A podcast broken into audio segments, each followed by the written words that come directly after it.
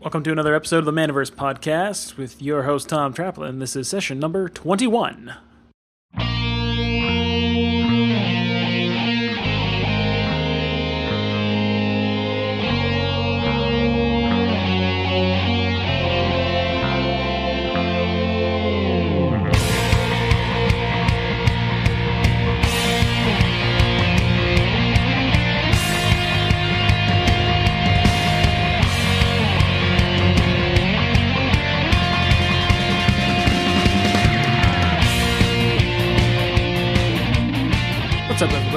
Today's episode of the Manaverse podcast features Jennifer Ward. She's the owner of Crazy Squirrel Game Store in Fresno, California.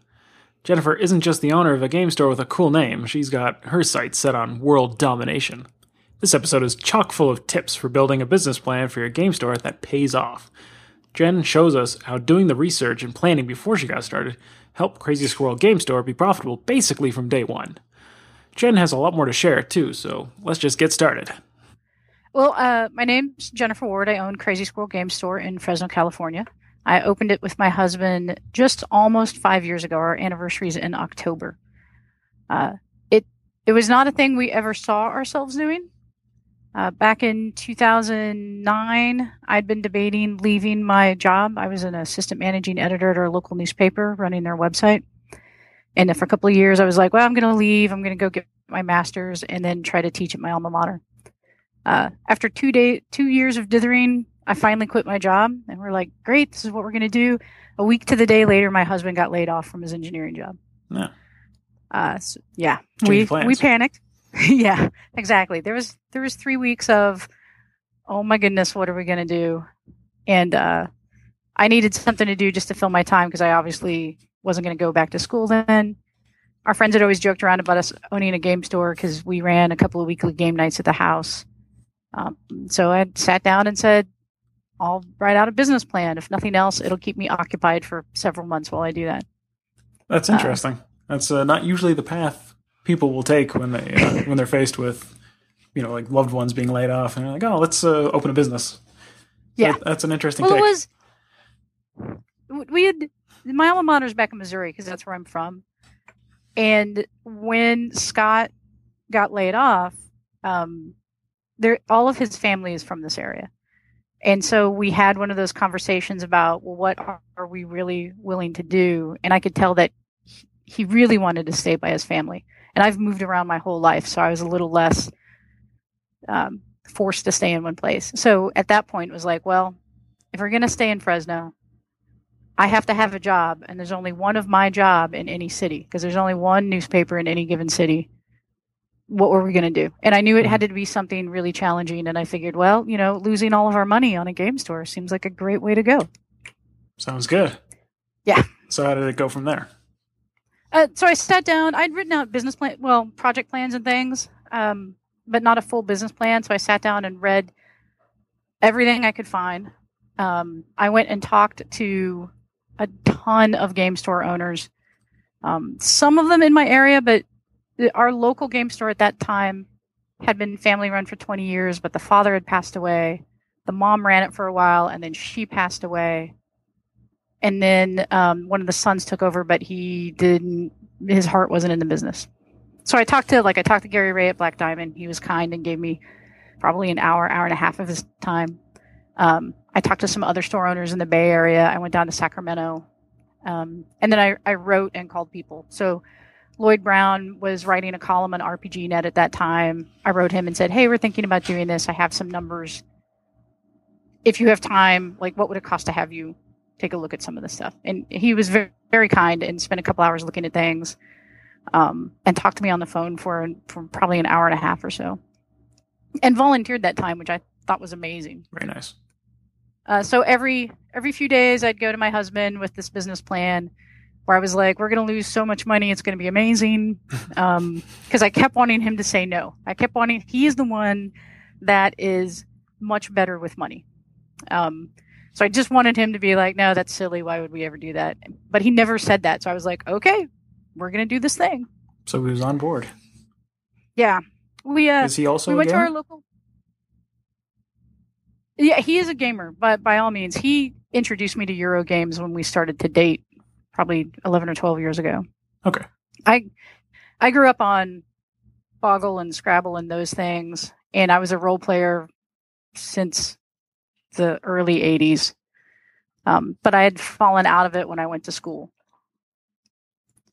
Uh, we went to our local score. They had never heard of board games before. They had no idea what we were talking about. Uh, we sat through their how to do a business plan class, um, but by that time, we'd already done all the things they were talking about. So it was it was kind of a nice confirmation of You're on the right track. you have done, yeah. okay.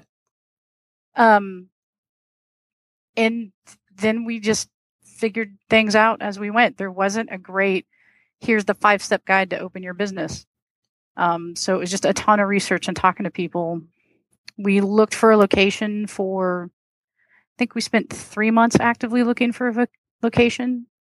It was odd. In the middle of this, I was actually in France for about a month of it because I used to do a program where I helped uh, take American journalism students overseas and teach them how to work in a place where they didn't speak the language. So Scott had come over with me for a week and then he went back home and he'd go looking at buildings and then load up a bunch of photos overnight so that when I woke up the next day in France, I could take a look at them and say, yeah, that looks good or no, that doesn't. Um, one of the most important things we did when we opened is that as soon as we had confirmed to ourselves that yes, we're going to do it, yes, we have the financing for it, uh, we went online to like our local gamers bulletin board. We started a Facebook page for the store and we let people get a really early look at what we were doing and express their opinions. So, like while we were looking for a location, if we saw one that we thought was good and within our range, we'd post it up and say, Hey, we're looking at this area of town. What does everybody think? And we'd get a bunch of feedback. Um, I discovered one of the places we were looking at apparently had a lot of prostitution in that area. I had no idea. Good to know ahead of time. Yeah, exactly. So by the time we we opened, by the time we could say stuff like, "Hey, we're going to paint the shell. Like we've got a building and now we need to paint it. We're going to be there all day." You know, we had a dozen people show up. It, it was like 110 in Fresno that day in a building with no air conditioning, and they stayed all day to help us paint. It was, but then by the time we opened, we already had a community and we had people that were invested in it. That's interesting. Is that just a? That seems kind of unique. That you didn't have a business to begin with. You didn't have a store up, but you still were able to get people involved in the like in the project, right, and what you were building, even before it existed. Well, it was um, it's something that I'd kind of done with newspapers because I, you know, when forums and things started, I had been a forum editor for a little while, so I knew that community was going to be an important thing, especially opening a business where, you know, everything we sell in our game room you can find online. So I knew that community was going to be that thing.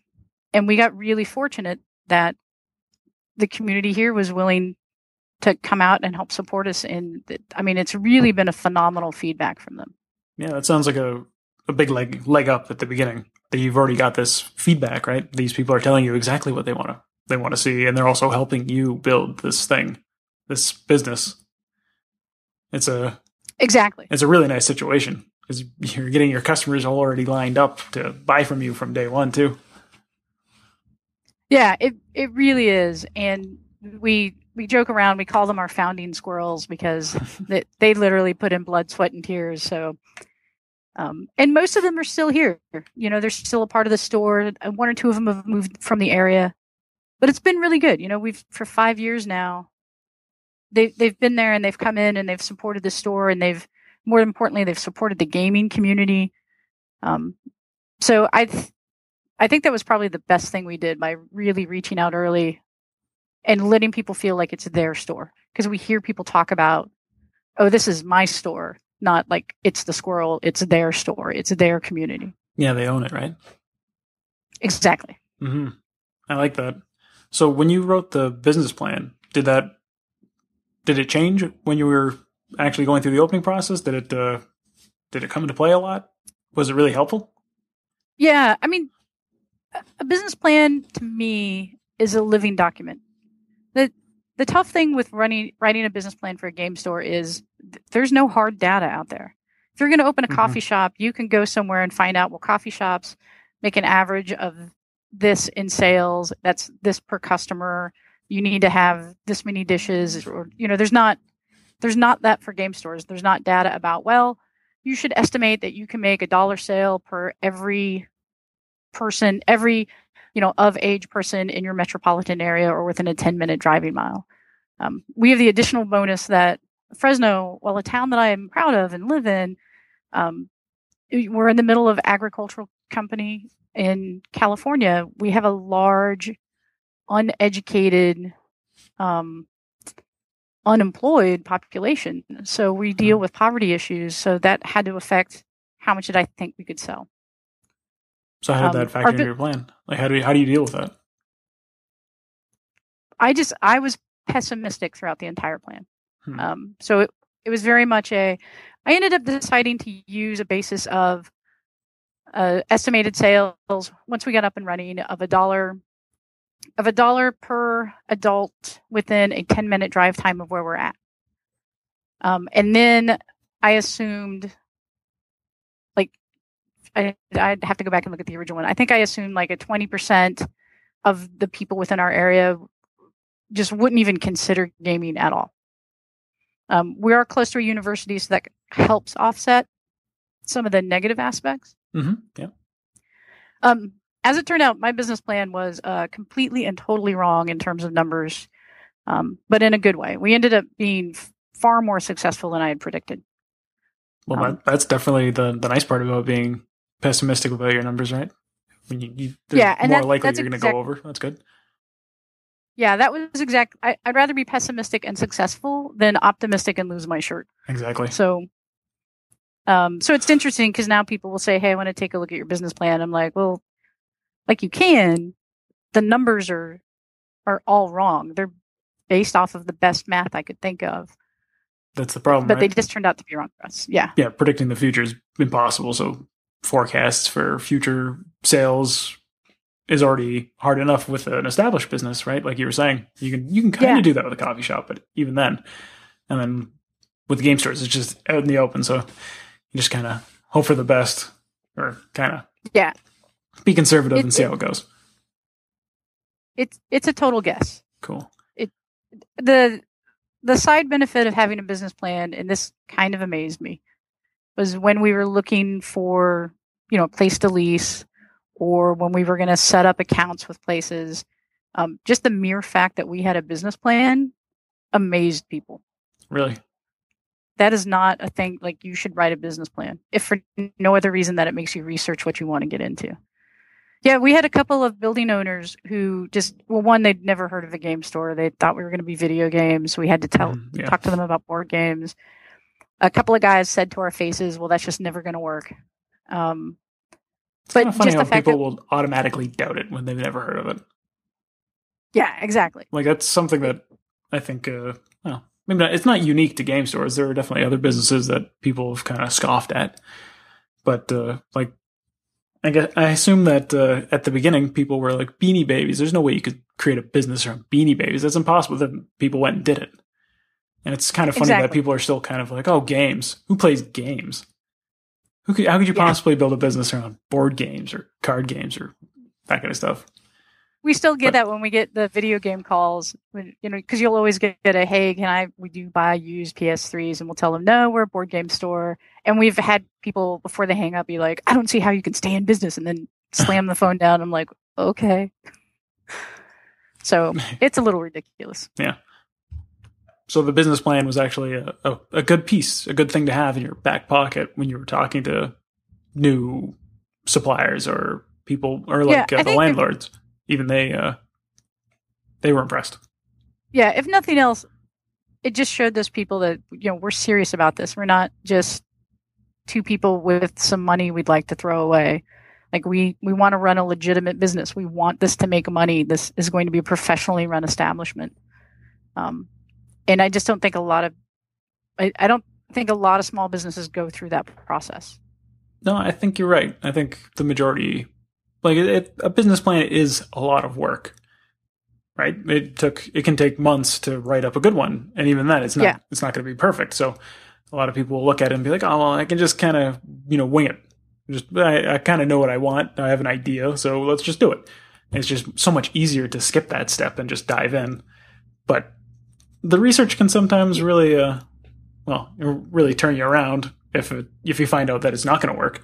But can also give you a big leg up, like like it Exactly. did for you, right? That's Yeah. It's interesting because it's good to know that business plans aren't kind of a waste of time. I, we spent I spent probably four months working six hours a day on it. Like that was my job for four months was figuring out. It started off doing the business plan, and then it went to okay, so if we're going to do this, you know, what furniture do we buy? We'd never put together. Neither my husband nor I. I think our total time working in retail, I worked retail for a week when I was in high school, and that was it. Um, so there was a lot of just doing a bunch of stuff we didn't know how to do. I had previously been a programmer, and programming is all about doing stuff you don't know how to do. Mhm. So I, I think that helped us out a lot. Okay, We're still doing things we don't know how to do. that's it's a learning process. Yeah, There's, every day is going to be uh, something new, right? But that's what keeps it interesting. yeah, that's exactly it. That's why I love what I do. Okay, so why crazy squirrel? Like, why? how did you come up with that name? So uh, we had a bunch of names. I think our original business plan, we wrote it under the name Critical Hit Game Store. Uh, we had that. We had like a version of Paradise. We had, you know, we had all of these gamer names, and all of our friends would tell us, well, yeah, like I get gaming store out of that, but I already know what that means, but there's nothing really great about it. Okay, So we were kind of still searching around for a name. At my 40th birthday party, uh, we had a bunch of friends over and we were just hanging out and, and talking about, I don't know, random stuff. As it turns out, there's always squirrels around me when something really good happens. Um, and so we were joking about the squirrel thing, and then Crazy Squirrel came up, and everybody thought it was a great idea, and we were all sober when we thought that. So we're like, that is the name.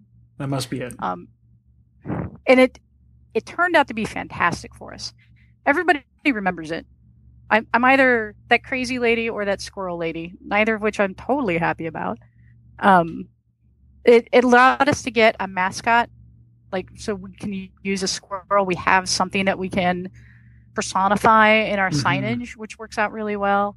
And squirrels, you know, squirrels make people happy for the most part. They, it's hard to be really upset. Like it just invokes a feeling of good.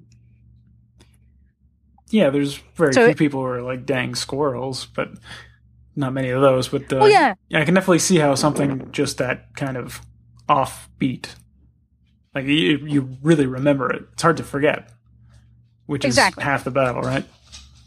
and and it's just it's worked out super good. Except now I have um, an enormous collection of squirrel related items.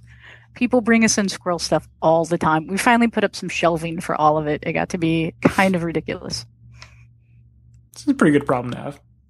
Yeah, yeah. When your customers are bringing you gifts, there there are worse things that can happen. Yeah, exactly. Okay, so describe your store to me. Like uh, when you opened it, is it the same thing as what? Uh, have you changed it since it opened? it's it's essentially the same other than the fact that we doubled our footprint so when we opened up we opened up in about 2000 square feet uh, divided into 1000 square foot halves so we had half of it was retail and half of it was a game room uh, slash library and with a little tiny storage room. Um, there's a wall between the two sides with a doorway that goes in between the two sides. Part of that is to help you know keep the division between what's gaming and what's retail. Part of that is to help with noise levels so we don't get the retail sides not really loud with the gaming. After the first two years we started planning on expanding. Um, it happened far sooner than we had thought it would and then we um, essentially just went to 2000 square feet for retail 2000 square feet for gaming and a much larger storage room Did and you, then the old one yeah. so did you move, or did you just consume the place that was like next door? Yeah, we're in a shopping center. So we're in like a street shopping center, Mhm. um, and the building we're in has eight units in it, and they one of them was taken when we moved in, and then we took over two of them. Then the martial arts studio had who had been next to us moved away. So now we're in we're in there's two buildings in our shopping center. We're in one of them and we're the only place in that one, but we're half of that. Um, so when we renegotiated our lease uh, and took into account expansion, we ended up kind of moving things around where we're at, but we're in the same building. We just changed the spaces that we were in. Okay. Which made for an excitement trying to stay open during construction. Hmm. So you were open during renovations? We were. Yeah. It was uh, it made one of our Friday night magics a serious challenge. Um, because we wanted to make sure everything was safe. We we really focus on family friendly and kind of noob friendly atmosphere. We want people to feel like they can come in if they don't know anything and we'll help them fit in. Um, so that can be tough when you're like, hey, we're family friendly. And if it's your first time here and we've got plastic hanging from the ceiling and, you know, saws going off in the background, that doesn't sound like the safest of places. Yeah. So how did that turn out? Um, it turned out to be pretty interesting. So we did one Friday night magic where in one of the units where all of the construction was done, but it hadn't been painted or it, didn't have carpet in it yet. So it was kind of a challenge, but we made a party out of it. Um, we explained pe- we explained like throughout the week to people what was happening. Um, and it turned out to be a good time. Everybody seemed to, to enjoy it and they all knew that we were trying to get everything done. It was before the pre-release in 2014. So it was last January. We got it done like the night before the pre-release in early February. Hmm. Yeah, it was a bit of a scramble. Okay, here's a question: Would you do it again? Huh. Like Would if do you the had if you had the option to shut down, like if that was a thing that you were considering, okay, we need to renovate again. Would you want to try and keep stay open? Yeah, you know, I I think I would if if for no other reason than like being closed a day is expensive. Like you're Mhm. not making sales that day. If somebody comes to your store for the first time and you're closed, there's a solid chance they're not going to come back. So we wanted to stay open and it's another one of those things where we built this community that thinks of it as their store. And so for a lot of them, seeing the construction and like seeing it change day by day, I think they really felt like it was they were doing it, you know, like they were a part of it. And in fact, some of them were when we when all the carpet got laid down on retail, uh, we had asked some friends, "Hey, do you guys mind staying late after we close? We basically have to move everything back into position for retail. Um, so all of the shelves, reshelve all of the games, Hmm. make sure cash wrap is good. And so we had a couple people that were like, "Yeah, we'll stay," and then we ended up having so many people stay who wanted to help that um, I had some of my close friends just start to play interference for me so they could tell people, you know, don't bother. She's doing this now. If you want to help, go do this other thing. Hmm. Um, it it really is. I mean, it's really it, it's heartwarming to see how much people love this community. Uh, that's probably the best thing that we have done. Yeah, no, that sounds great. Actually, like I, I, that's the part that intrigues me the most. I think is uh, it's like I wonder how did you build this? Like, what what's the secret sauce that makes your communities you know so involved?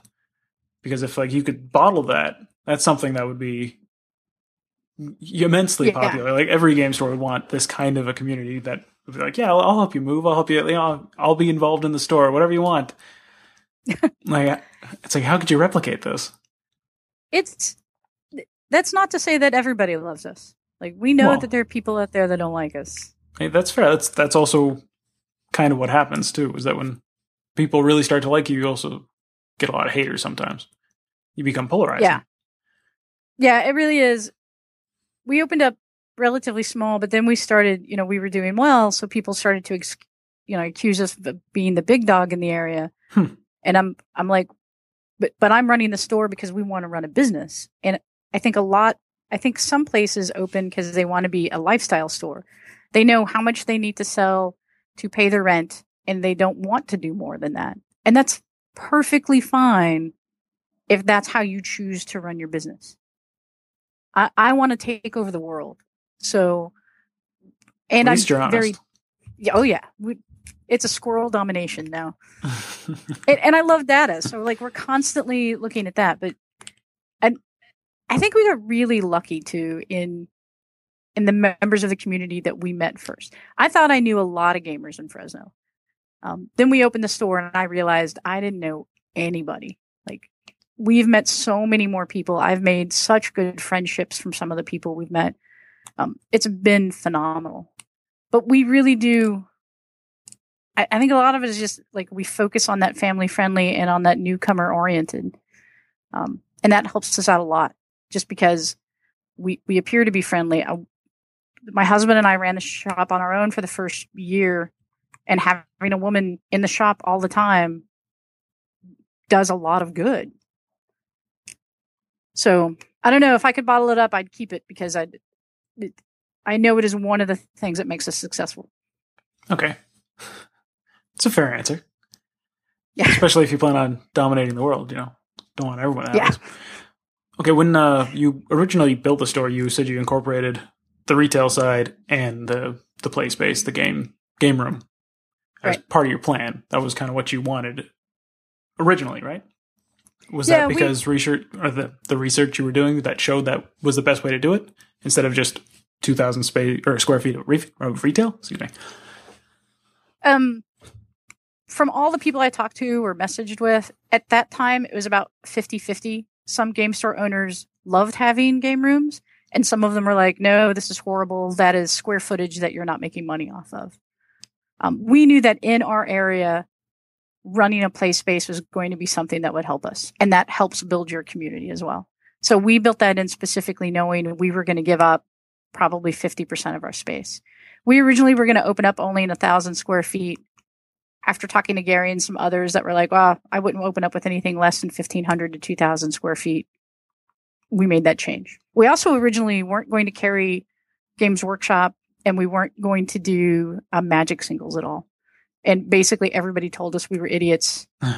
if yeah, they were like, you sell, you sell these things and they make money. Um, one of those things is still true for us. Can I guess which one? It, make a guess. I'm, I'm guessing it's Magic and not Games Workshop. Yeah, that is true. Games Work or Magic still still makes money for us. Uh, Games Workshop, we're reevaluating our position with them right now. That, that's I've heard that before, but why? Like, what's the uh, what's the issue? Without going too deep on it, but uh, I mean, it's the issue that I I think it's true for a lot of places. So we've had a couple new game stores open up in our broad reach area, so in an area within say an hour of us. Mhm. Um, the Central Valley is a really large area. Um, it's considered between Bakersfield and Sacramento, which is about a three hour radius. We figure an hour, hour and a half is about what people will do drive time for a destination store. Um, those stores that have opened, some of them discount, just flat discount on everything. okay, Uh, we have a hobby hobby town is within like half a mile of us now, and they do a huge flat discount on minis. And so, you know, customers are going to go where they can get their best price point. Many of them are. Some of them are loyal to a place, but you can't expect all of it. So yeah, we just sales have dipped. We still see it played actively, but we don't see as many sales in it. They keep raising raising their product prices, and they've done things like now things are exclusive on their online site, so you can't even order them from your distributor rep. So it just creates more work. So more work and less sales. Not the best equation ever. hmm okay. So Games Workshop not playing out so much. What other products did you initially start out with? So you had uh, so we set aside. So we wanted to be essentially an all-around game store. So we opened with minis, uh, board games. Scott and I are board game lovers. Uh, role-playing games. We have a very deep stock of independent role-playing games, as well as the big two or three, and then card games. We opened up selling sealed Magic stuff, uh, but no singles. Um, and for the most part, we still do that we did not spend all of our inventory money at the beginning. We spent like 75% of it to stock the store on opening day. And then we took a look at what is selling. And that's where we put the rest of the money we'd set aside for inventory I like that plan. so that we can make those. Yeah. It, I forget who told us to do that, but that was super smart. I wouldn't be surprised if that was Gary. He I've- told us a I've- lot of things. I'm, yeah. I'm I'm fairly certain I've read something that he wrote that uh, kind of laid that out. But uh, yeah, it's it's a good way to go. Don't uh, Yeah, it made a lot of sense. don't lose your whole bankroll right off the bat, and then find out that half of it's not going to sell. So Yeah, because I know when Gary said when he opened, he basically bought the things he liked, and and we were afraid of doing that as well, just buying the stuff that we enjoyed and not paying attention to the stuff that people wanted to buy.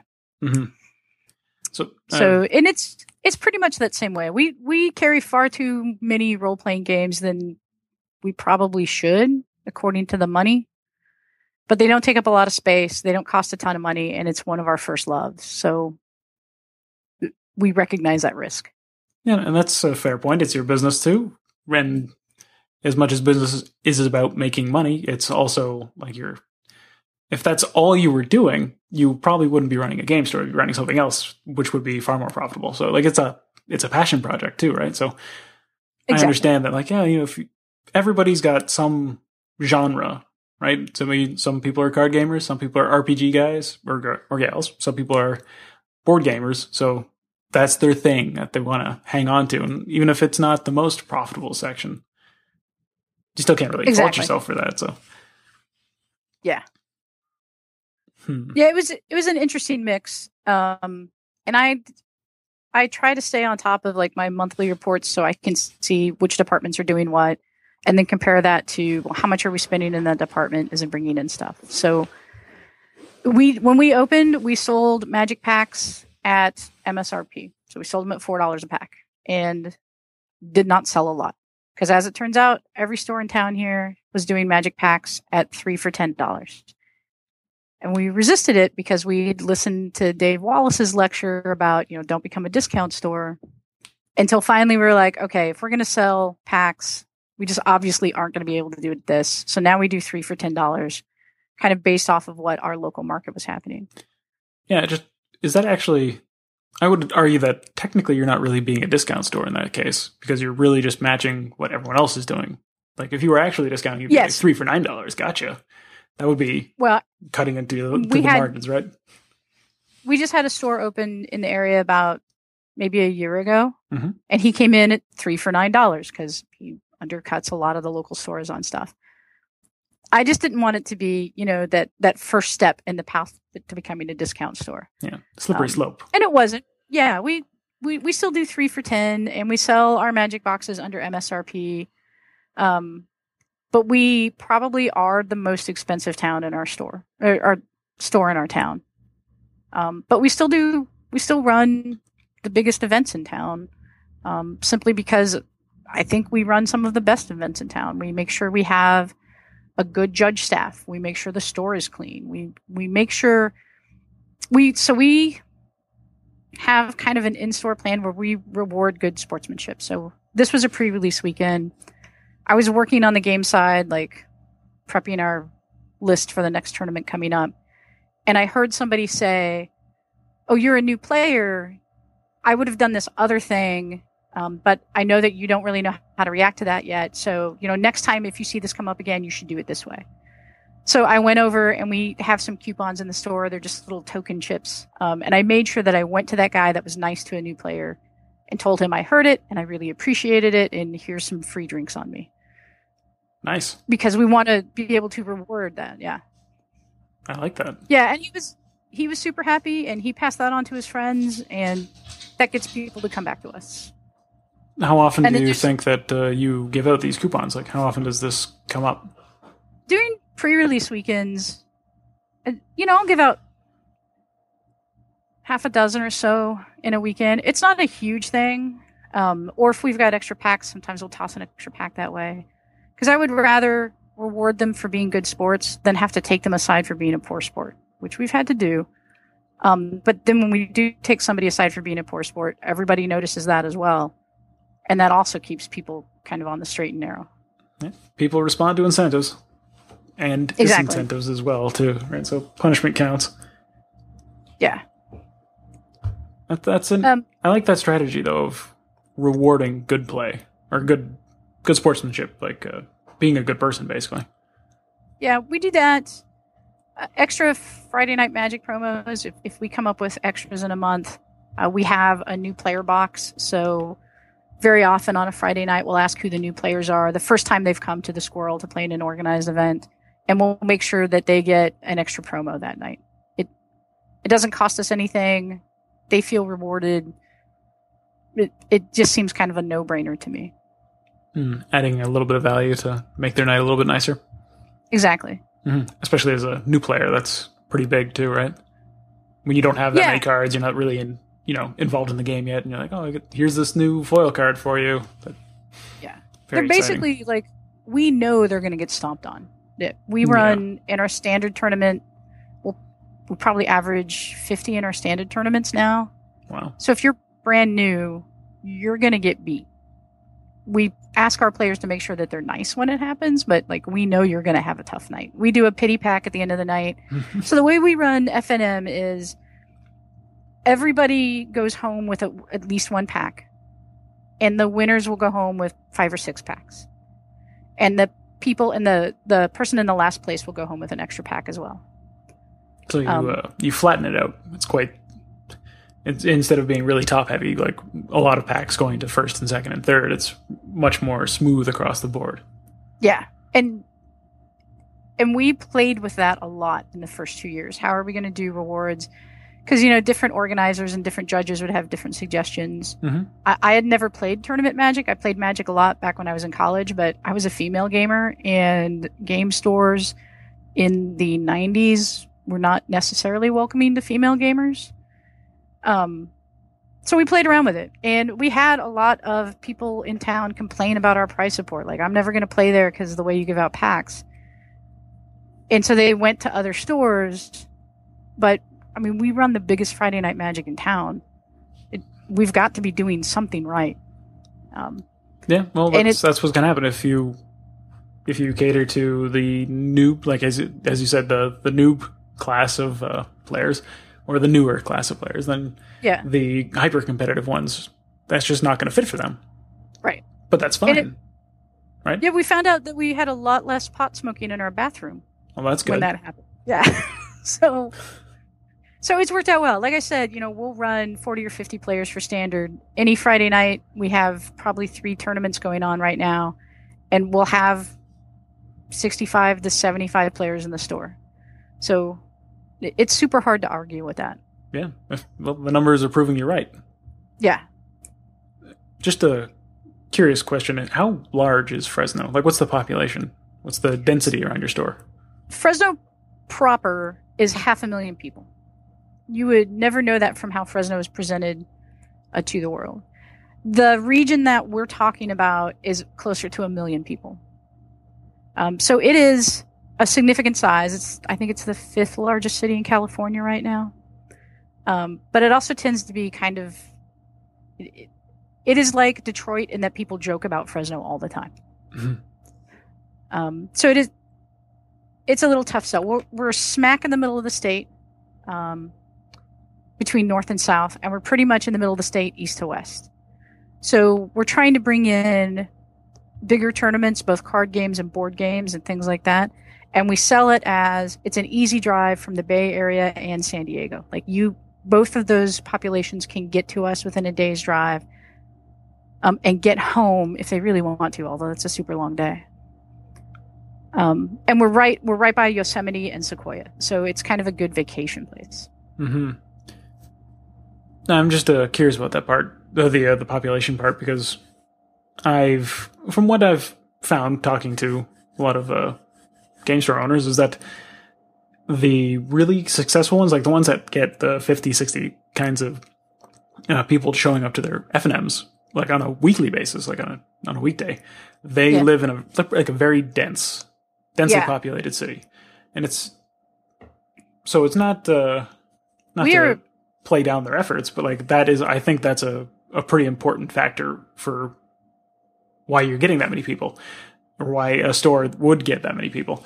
Yeah. Being in a densely populated populated city is a pretty important part. Well, and as it turns out now, a lot of the both uh, game stores and card stores in Fresno proper were all kind of right next to each other. Um, that's not initially how it was. When we opened, we opened up about half a mile from a place that is more card games than anything else. But at that time, we didn't think we were going to be a card game store. Mhm. Um, and so he definitely was not happy with us. But, but we honestly did not think we were going to do a lot of magic. And then about a year after we opened, Hobbytown moved from across town to within half a mile of us.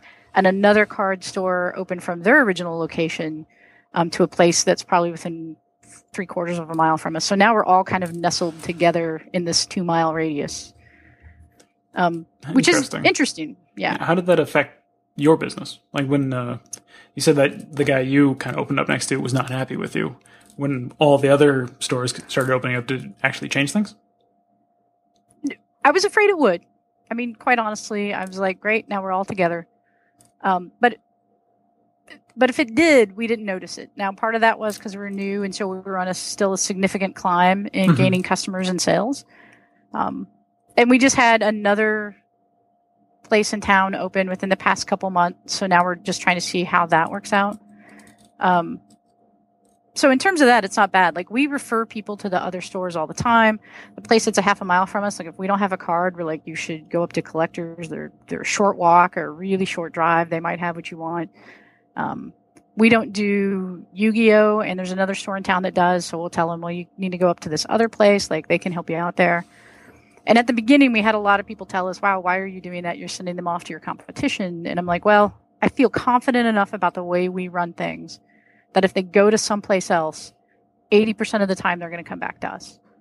Um, and that tends to be the case. Have your uh, competitors reciprocated? Surprisingly, running a board game store is apparently very political. um, one of the reasons I wanted out of my office job was because of office politics, hmm and it and there's still there's still some of that among businesses in town. Uh, let's just say that not not everybody likes everybody else. Yeah, I can see why. It's Yeah.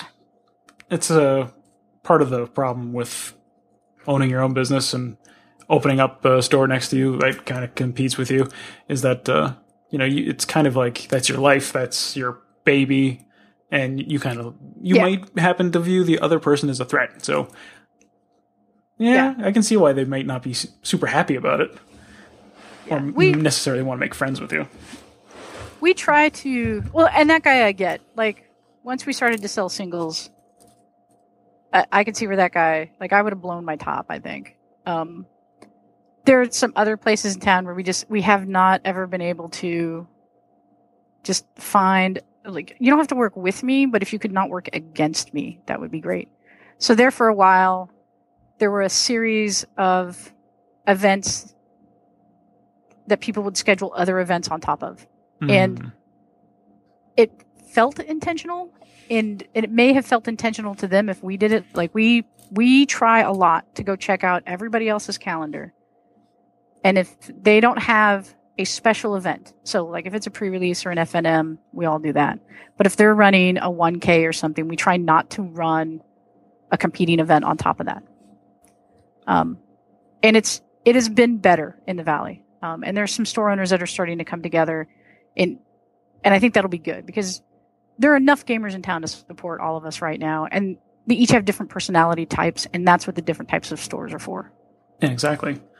And the other thing that uh, at least I found from my area is that when that does occur, when two stores kind of start to fight, or when they start to start uh, scheduling their, their tournaments to be kind of close together, all they do is hurt each other. Like they don't, no one Yeah. wins. They just split the pot, and both events are terrible. Nobody gets the number Yeah. of people that they wanted. It's just it's bad for everybody. So the one thing that uh, I was always told was that cooperate whenever possible.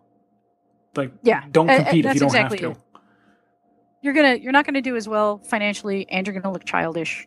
to. hmm So I mean, we just try not to do it. It's like the PPTQ thing is really good now because our regional Magic judges will will organize all the stores to make sure that people aren't running PPTQs on top of each other. And in fact, we're starting a series in the Central Valley with two other stores um, that happen to be in towns that are close to us. So we're we're scheduling our PPTQs one weekend after another, and then on the like on a weekend after that, we're going to run a big Valley Championship type thing. Um, Cool. So I'm super stoked about that, about getting stores to work together and do that. We we work with minis. We've done Valley Championships with other stores, and it's always worked out well for us. Sweet. So, uh, other than Magic, what else does your store uh, organize? What do you promote? So, um, well, gosh, what don't we promote? Um, we're doing we're doing far more board game stuff. So, uh, so there's something scheduled every day in the store, um, and you can come play any kind of game on any day. But like it's Thursdays are board game nights, so you know that you'll find more people who play board games on those nights. And when we were in a smaller space, if we got really full with Magic players on board game night, we'd let them know, "Hey, you guys get these other three nights. This is our night for board gamers." Um, so that the board gamers know that we respect them as well. So, like the last Thursday of the month, we run a tournament for board gamers where we give away a pass to our local convention as well. Uh, we just brought in the Imperial Assault regionals from Fantasy Flight, and one reason we did that is because we'd, you know, we'd also like to try to get X-wing or Netrunner, but Fantasy Flight is like, well, no, we're looking for population areas. So sometimes you do things to prove to people we can bring people in from other areas. Um, so Monday we do Pokemon as well. Tuesdays there's miniatures, and I think we run Modern on Tuesday nights. Wednesday we have an active uh, D and D group. I think we're running two tables on Wednesday night now, and My Little Pony is on Wednesday night. Thursday's board gaming. Friday's Magic. Saturday rotates events. So we've got a board game meetup. Uh, one one Saturday we've got a role playing meetup once a quarter. Uh, we run all, a lot of our big tournaments on Saturdays and things like that. And then Sunday is oh Saturday is also Adventurers League, and Sunday is Pathfinder Society. So there's there's a lots of everything that goes on. Yeah, that's a that's a full schedule. We are exhausted every week. So unfortunately, I've got a crack staff, and they stay on top of things and they make sure things run smoothly. And there's just no possible way we could do without that staff. How did you? Uh, well, first off, how many employees do you have? I have four right now, and we're hiring a fifth. Um, two of them are essentially full time, and three of them will will be uh, part time. Where part time is probably no less than twenty hours for us. Okay. And uh, the follow up question is, how do you find the right employees? Well, fortunately, I was a hiring manager in my last job, No, so so I had experience interviewing and hiring. Now, it's a totally different group of people when you're hiring for a professional programmer or designer or something like that than when you're hiring for a retail associate. Um, but I mean, a lot of our a lot of our applications come in from customers. But I mean, I, this is it's a job, so we look at it as a professional job. Everybody who wants a job is required to submit a resume. If you can't take the time to put together a resume and submit it, then you are not committed enough to work in a place. Um, we usually do a single, possibly, and sometimes two interviews. I usually interview three or four people. Um, we call their references. We, we check check your police record, that kind of stuff. Um, and we look for customer service ability first. I can teach you about a game. I probably cannot teach you how to be nice to somebody. Um, so that helps us out a lot that way. okay. Do you have any uh, tips for when you're interviewing? Because for some, for some uh, store owners, that's a kind of a difficult process. Having if they've So we- never actually hired an employee before. we just we just completely changed our interview process because we're right in the middle of hiring somebody that um, actually has to be an expert in magic because we're hiring specifically for a magic spot. So we used to do just a basic interview. I'd bring you in.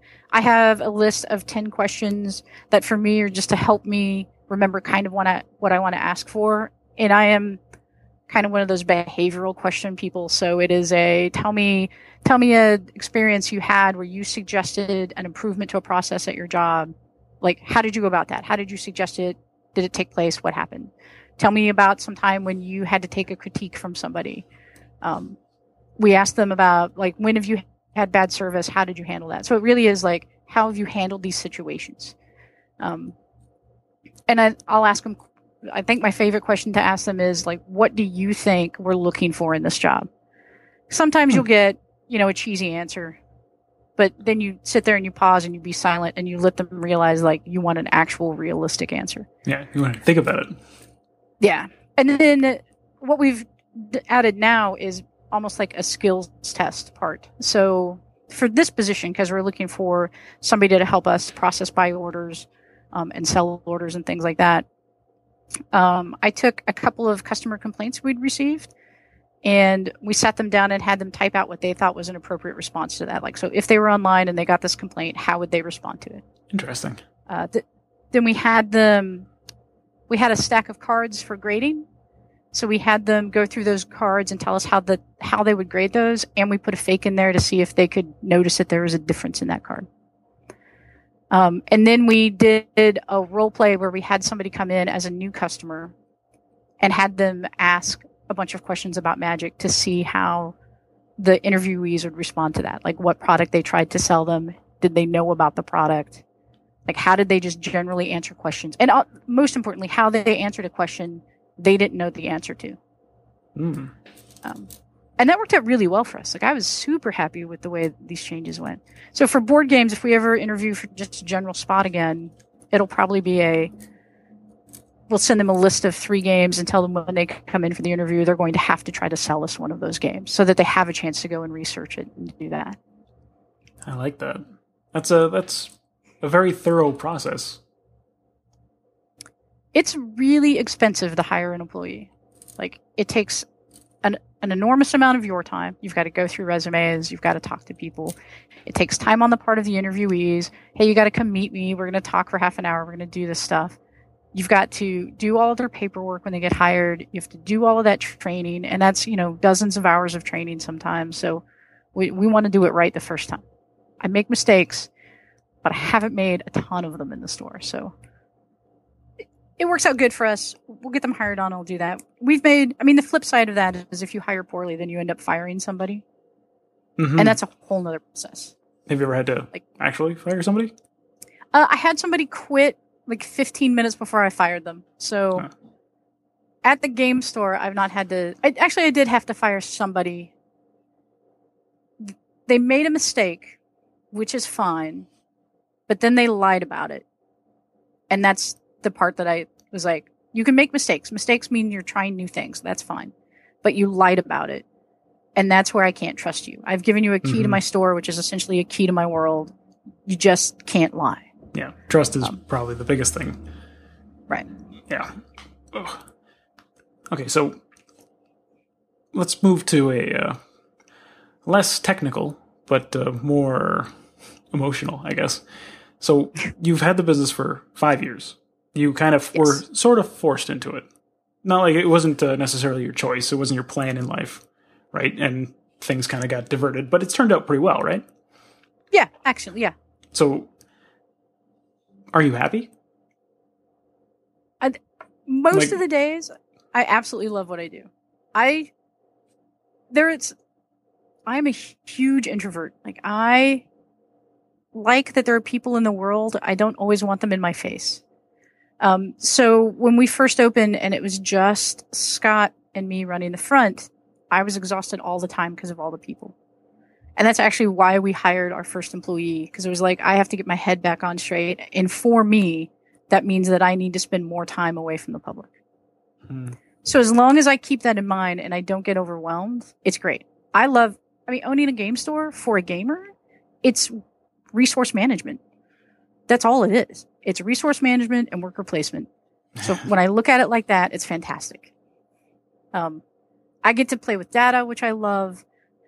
I really enjoy working with my employees, especially when I know they want to do better and take on more responsibility because you just get to see somebody grow in that spot. For five years now, so we've seen preteens turn into teenagers and not be like total jerky teenagers like you hear about. You know, we've there are a couple of customers that had babies born right around the time that we opened. And so we kind of compare our progress with, you know, how fast Isaac and Gideon are growing. Um, and that's, I mean, that's delightful. We, I do a thing that brings joy to people now. That's fantastic. That, that's the answer I was hoping for. Yeah. Okay, and then uh, I want to ask you the question that I try to ask everybody I interview: is that uh, what does a successful store look like for you? What What do you want out of this business? So we would I, I would really, I mean, I, we're running it as a business. I joke about world domination. Like, we're never going to dominate the world. Hmm. For a business, I want, I want it to be to a point where like I'm not working front counter. And right now I'm not. I work front counter on a regular basis once a week. And then I cover vacations for employees. So like this week I'm covering four days, I think, because it's the summer.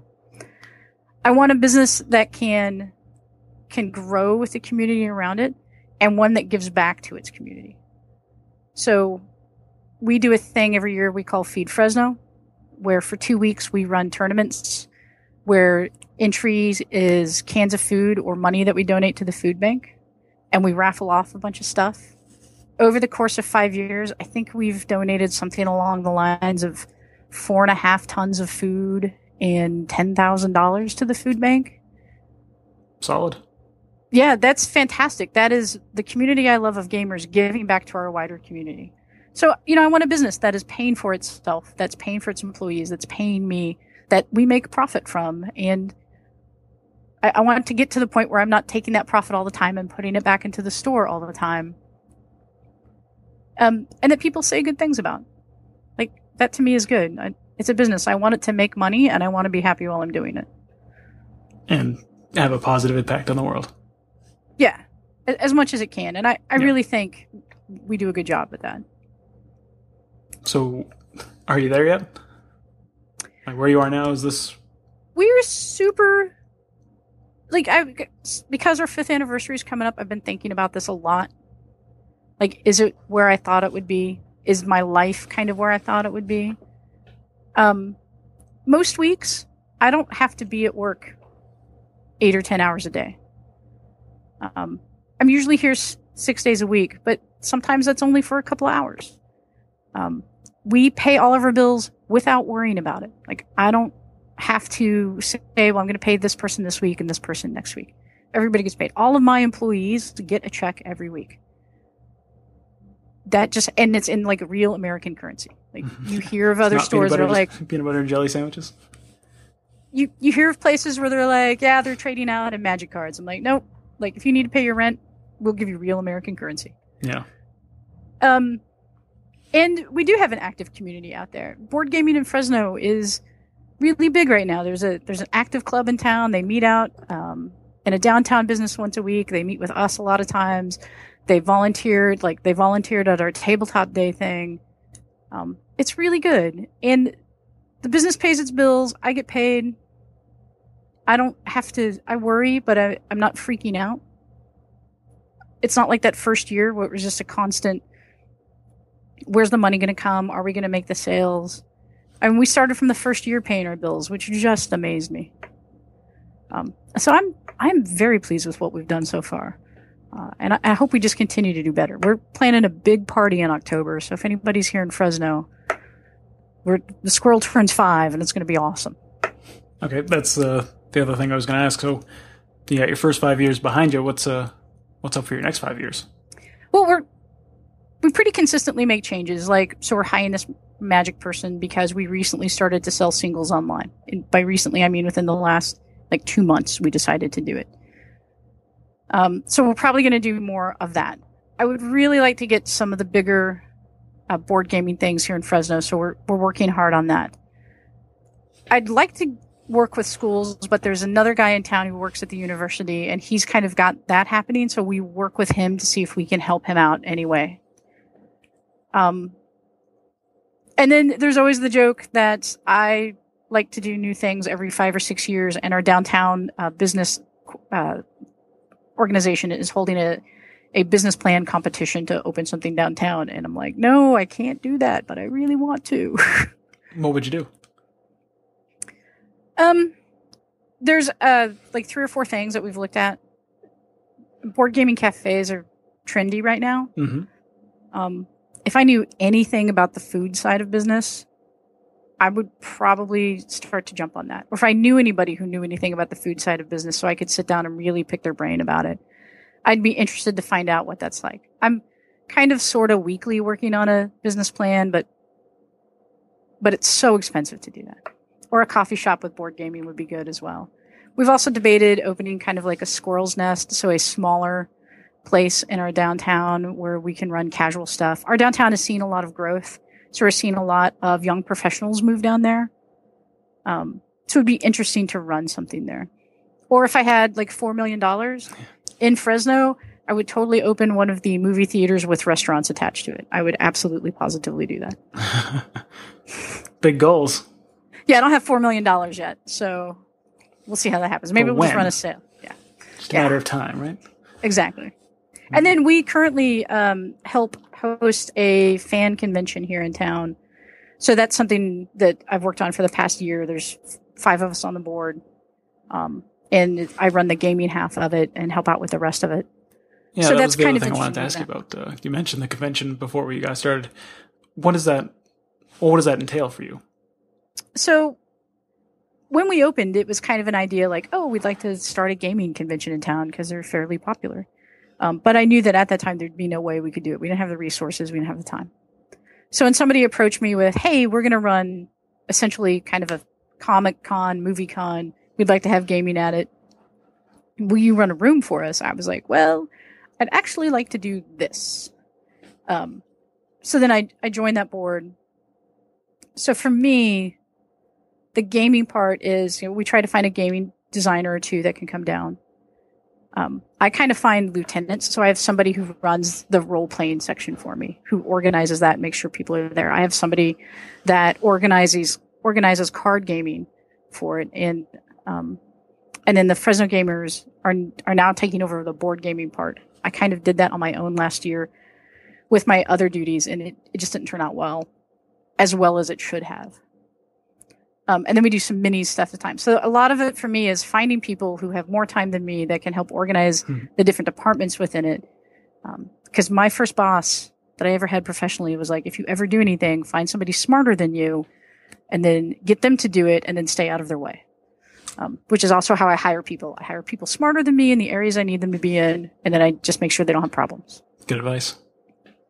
And then my rest of my con duties, I essentially somehow I handle financials, which amazes me. Um, and then we all have like duties to find guests and things. So for that, you know, we meet every other week. In September, because our cons in October, we'll meet once a week to do catch ups and see where we're all at, like make sure all the contracts are getting signed. Um, it's just a lot of it's like taking a friday night magic and doing it like a hundred times bigger um, which Sounds daunting. can it is it is a challenge i'm also you know glad that i work with other people on that that are really go-getters as well so one of the guys on the team he is he is a great event planner like he understands more about the kind of logistics of large event planning so he is the liaison with the convention center and the people that do pipe and drape and with catering and things like that. And he really likes to do that. Uh, two of the others are really good, or one of the others is really good at marketing. So she writes newsletters and makes sure social media is taken care of and that kind of thing. Uh, her husband, who's also on the board, goes out and does like sales and tries to find vendors and things like that. My big thing when I joined up was I, I deal with a lot of people already in my daily life. And as an introvert, sometimes that's exhausting that I did not want to do sales. So that's the one thing that I really try to stay out of. And then I end up doing like program design because I used to lay out newspapers. So, so I do that. So it's an enormous amount of work, but it's fun. And, and it turned out that our first year was fairly successful with 1400 people. Um, and we're deep in the planning for year two now. Interesting. So does the convention affect your business, or is it just kind of like a side project for you? Oh, it definitely affects the business. Um, like in no small way that we actually close the store the weekend the con's going on Hmm. because we figure most of the gamers in town are going to be there. Uh, this year, we're actually running the Star City Games California States Championships at the convention. So, like players that we would have had here for that, we know are going to be at the con.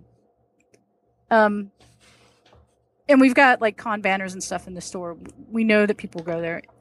It also affects our relationships with other stores because we really strongly try to get any store in the valley that wants to be involved involved. We want it to again, it's it's a community of gamers. We want them to know what their options are because we are confident enough in ourselves that we know if they know what their options are, we're still going to get a lot of business. hmm Um, in the store, will sometimes um, do some s- financial support for the cons. So, like, we helped put a down payment on the convention center that will get reimbursed after the con's over. So, it, it is helpful to have a place that has some money, Mm. um, or until we do have some, not donors, we, we do have some investors in the convention. Yeah. And so when those checks come in, like we just got a check last night, the store will get reimbursed for part of that. So, so it works out well. And a lot of my crew, so my current magic guy will help run all of the magic at the event or will run a buy sales table. The guy that we have that likes My Little Pony is working to find out, but can we get a big event at the convention there? The woman who helps up front a lot, like she will run the booth that weekend because she is so good at that kind of stuff. Um, so yeah, it's a it's a store thing. Okay. I don't know what the crew thinks about that. I should ask them. could be uh, could be interesting. Yeah, So, that'll uh, make a staff meeting topic. how much does it cost to run a convention that brings in fourteen hundred people? Like, if not counting like time spent. Yeah. Um I would have to look at the financials from last year. I mean, we ended up breaking even last year, so it's hard to say like, oh, it was this amount of money, but we Hmm. probably spent close to f- 35 or 40 grand if I'm remembering correctly because you have convention center and pipe and drape. Those are two most expensive things. Um, you have hotel rooms for all your guests. You have travel for all your guests. We had a per diem for most of our guests. A lot of our guests we paid travel costs for. Um, you've got uh, marketing that has to be done beforehand. So not just flyers and brochures, but we did bus ads and we tried to do some marketing with local stores. Um, you've got you know crew that you've got to pay for in a lot of cases. So you know you can burn through cash almost as quickly as opening a game store. Wow, that's a whole Um, other it- conversation. I think that sounds int- that sounds very interesting. Yeah, I've been talking to people that have run cons now, and it really is like those conversations I had back before we opened the store about how do you do this? Mhm. You know, where do you go? Give me some tips. I mean, just yesterday I posted somewhere about, hey, one of my gaming designers has fallen through because we are unfortunately the week after Essen. Um, does anybody have any tips on somebody else I should look into? And so somebody sent me a list of like stuff that I I hadn't seen before, and it was amazing. And I, I'm super glad that he's going to help out with that. Um, and it's another one of those things where we try to build our community because if you build your community, then you're going to have a better event. Yeah, So it's been a fascinating. There's no. I don't think there's any way one person could put on a con. Like there's just no possible way. Even Yeah. between the five of us, it's, we had a weird first year. Um, kind of the guy that brought us all together. He died in the middle of the year, oh, and that yeah, that just was like wow. that's a bit of a damper. Yeah, and nobody saw it coming, and so it, it, it's kind of surprising this year because we're so much further ahead of where we were last year because we haven't had those kinds of things happen. Um, because then we ended up having to, you know, so he had already started uh, the incorporation for Zapcon under his name. He died. We needed to get everything changed to our name, because we couldn't do anything else until it was under our name, because we couldn't write checks, we couldn't Yeah, get a bank account like so yeah it's been an adventure I'm excited to see what happens this this time and next year I'm and see how it grows. i think it's going to be good last year oh the other thing that happened with last year is we had announced our date and we were all scheduled and then uh, three months later they announced GP LA Yeah. on the exact same weekend as us and we're like well there goes a card gaming Shucks. yeah Yes, I guess that's that's kind of something that's a little bit tricky. But when you're organizing something that could be, you know, uh, almost like a national level, like a statewide kind of thing, where people will come and travel for you. yeah Eh, sometimes Wizards of the Coast will just screw you over that way. Their Yeah, GP schedule just ah, just the way it worked out. yeah our our magic magic gaming that weekend was um let's let's say intimate it was Yeah. very small All right, so um, but but it worked out well Okay. Do you have any specific advice that you'd want to impart to somebody who was looking to open up a game store? Not necessarily one right next door to you, but uh, say a state away or two. You know. I mean, the the first thing is is just do a ton of research. And if writing a business plan is a thing that gets you there, if you need a goal to make sure you get your research done, then write a write a business plan. But you need to talk to people that run stores. Don't go to the guy who runs the store in your town. Like that's kind of cheesy. Because um, you're going to open a competing store with him. Why is he going to tell you how to be successful? But there are plenty of game stores out there.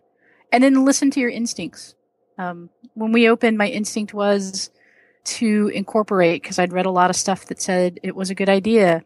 And then our accountant and our lawyer kind of talked us out of that because they said uh, it'll be expensive. And if you don't make this much money, then it won't do you any good.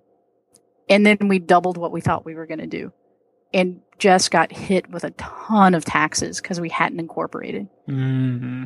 Um, and the whole time I was like, I think we should do this. I really think we should do this. And then enough people said, no, don't do it that I relented. And now I'm like, I just, I should have done it. Yeah, I feel for it's, you. Yeah.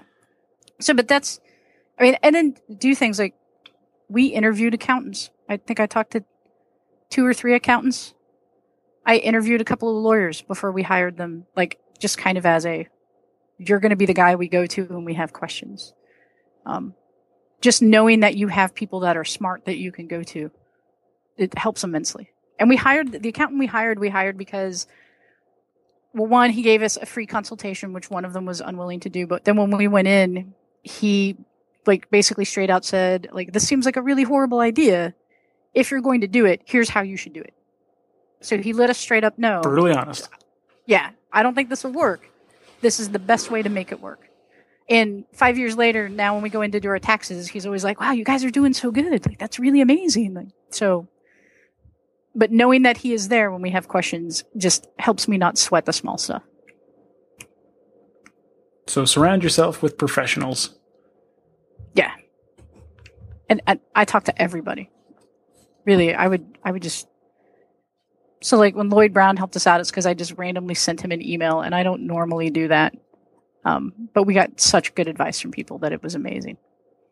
Yeah, I think. Well, from what I found is that uh, people are more than willing to to share, share what they know, what they've found out, what they've discovered doing things themselves. They're pretty happy to to help someone else who's going down that path.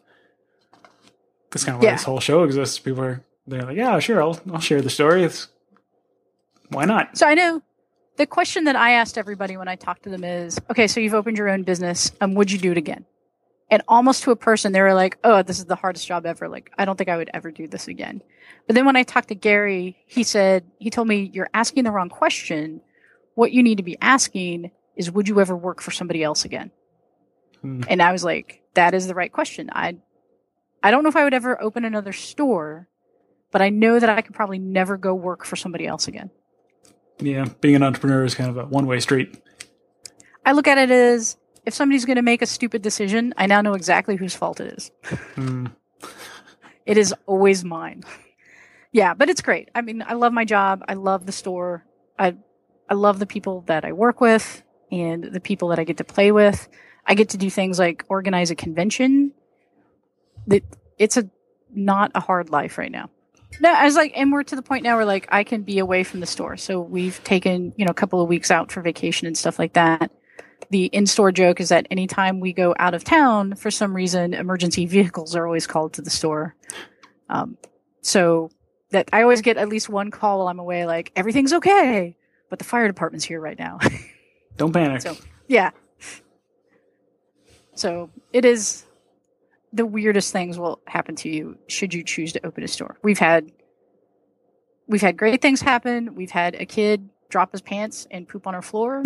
like, I mean, he was a, he was a toddler, so I kind of get that, but it was just kind of like, I can't believe this is happening. Um, we had a guy for Feed Fresno. He had been saving like 50 bucks a month to donate. He gets laid off from his job the day he's going to come make the donation, and he still makes a $600 donation for it. Wow. Like you meet those kinds of people. It's kind of phenomenal. Um, and then we had a customer die in our store, like had a heart attack while he was in the restroom. Like there's there's everything. You will see everything happen when you open a business. It's interesting. Yeah. I think you're the first one to say that someone's died in your store. Yeah, I I posted on one of the retail boards and said, "Hey, so this thing just happened," and everybody had had customers die, but not necessarily in their store. Yeah, it's always you know it's going to be a good day when you drive into the parking lot and there's like three cop cars and an ambulance and the paramedic engine from the local fire station. You know that day's going to end out well. well um, can't, can't, get much worse from that was, point. Yeah, I mean I wasn't there when it happened. My staff handled it phenomenally well and we were all pretty impressed because it was the youngest kid on staff who discovered the gentleman. Um, and he didn't freak out. He like calmly went and told the other employee that were there. They called 911. We had a room full of gamers because it was Pathfinder Society Day and the guy was there for that. So like they just handled it so well. We we had a mom come up to us that day and she said, "I know this has been a horrible day for you, but you could not really tell something bad was happening because um, we essentially just closed off the retail part of the store. We have like those portable walls you see at conventions, so we could block off the doorway to the game room to just make sure you know everything was handled as well as it could. Mm-hmm. And it was a horrible thing to happen, and I was amazed at how well my staff did. And so yeah, now like you said, it sounds like you're you've had a lot of good people working for you. I'm I'm super lucky. Yeah. Is that the craziest story that's uh, come out of your store so far? Uh, so the kid pooping on the floor and the unfortunate death are probably the craziest. Uh, there is there is a story of a gentleman who told me about a character somebody wanted to play in his D and D campaign. That is uh, one of my favorite stories, but I'm not sure if it is totally on air appropriate. It, that was it was the day that I realized I worked a totally different job than a newspaper job, though. it was like, oh, this life is not the same. yeah, it's a it's a completely different world from your uh, your typical office job. Yes, it was. It, it was eye opening. is there anything else that uh, you wanted to talk about that we didn't get a chance? I mean, that's a lot of it. There's there's a ton of stuff. I mean, basic tips are you know get security, get cameras. We were broken into, but we had camera footage, so that's good. It's it's tough. If, if people want to reach out and ask questions, I'm I'm happy to help answer questions. I'm by no means an expert. I've been doing it for five years, but I don't know everything. So, but you uh, know more than somebody who's just starting out. So, I know me more than I did five years ago. Yes, exactly. Okay, and then on, on that note, uh, where if somebody wanted to find you, where do they go? Um, so if you, they want to contact me directly, you can email me.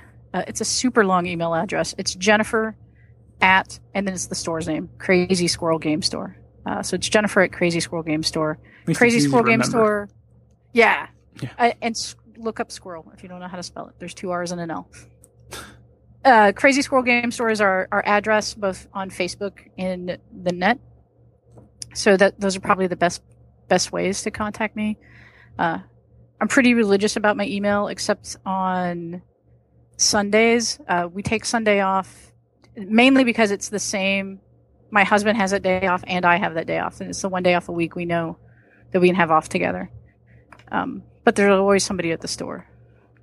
Okay. Yeah, and uh, I wanted to thank you about that too. You were very prompt getting back to me. That was a, uh, which is unusual for a lot of the game store owners. It takes them a while to to respond, but you were bang on right on it. So thanks. I, no I appreciate that. I try to be. Well, and you fortunately went to my Jennifer address and not the admin address. That thing is a pit of death. It's spam central. Yeah, that that happens. Uh, do you do Twitter? That was the other uh, other question. You know, we have a Twitter account, but I, I, don't use it that often. So back in my newspaper days, I did a ton of social media, and Twitter is more about instant conversations. Mm-hmm. And since it's much harder to man that all day long, we don't use it that often. We'll sometimes make big announcements and things on it, but for the most part, our Facebook page is probably the page that we send people to for the most active information. Um, and we also try to answer any messages we get on that uh, on weekdays within within an hour or so, and on weekends um, it's usually on Monday. It kind of depends on how staffing is that weekend. Um, That's fair. So yeah, just don't do Twitter a lot. we've been debating Tumblr because a lot of people are moving toward Tumblr. Um, and the way Facebook has changed its business pages and how pages are seen. Yeah, the So reach. always- yeah, exactly. not so so good it's kind anymore. of- Yeah, exactly. Okay, well, if uh, you do do Tumblr, It'll be crazy squirrel game store.tumblr.com. Yeah, of I'm course. sure. got to be consistent, right? Might as well. Well, there were no. I tried desperately to find a shorter address than that, and Crazy Squirrel was already taken, which surprised me, and Crazy Squirrel Games was taken, which surprised me. Um, so yeah, it's Crazy Squirrel Game Store. Okay. Well, we'll keep an eye out for you.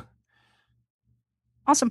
And uh, I thank you for coming on the show. I really appreciate it. We had a good time.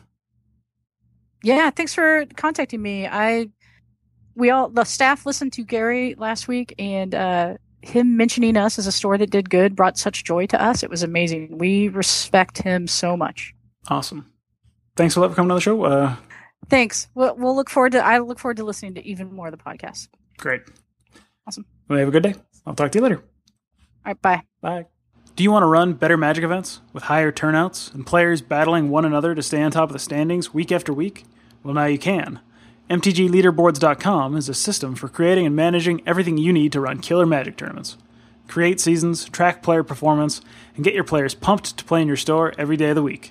Check out MTGLeaderboards.com, sign up today, and you'll get the early adopter special rate.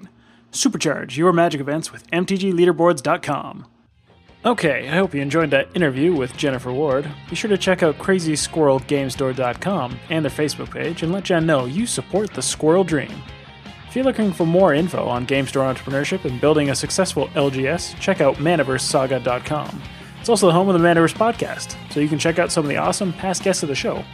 Also, if you want your store to be featured in an episode of the Ma- Manaverse podcast, reach out to me at tom at manaversesaga.com.